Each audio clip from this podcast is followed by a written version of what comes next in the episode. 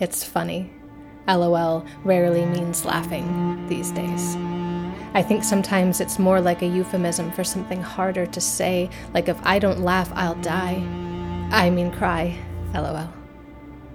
I think sometimes it's like one safe step back from the cliff you want to jump over because you've dreamed of flying for so long you feel like the only thing left to lose is the act of trying anyway.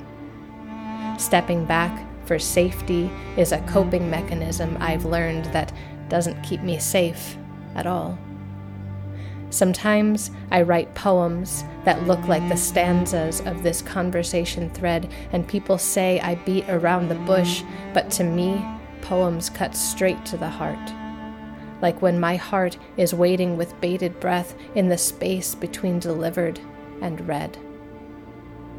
Sometimes I miss you because no amount of words will ever fill the chasm between us, not because we don't care deeply, but because our homes live in two different places. Sometimes is not the right word.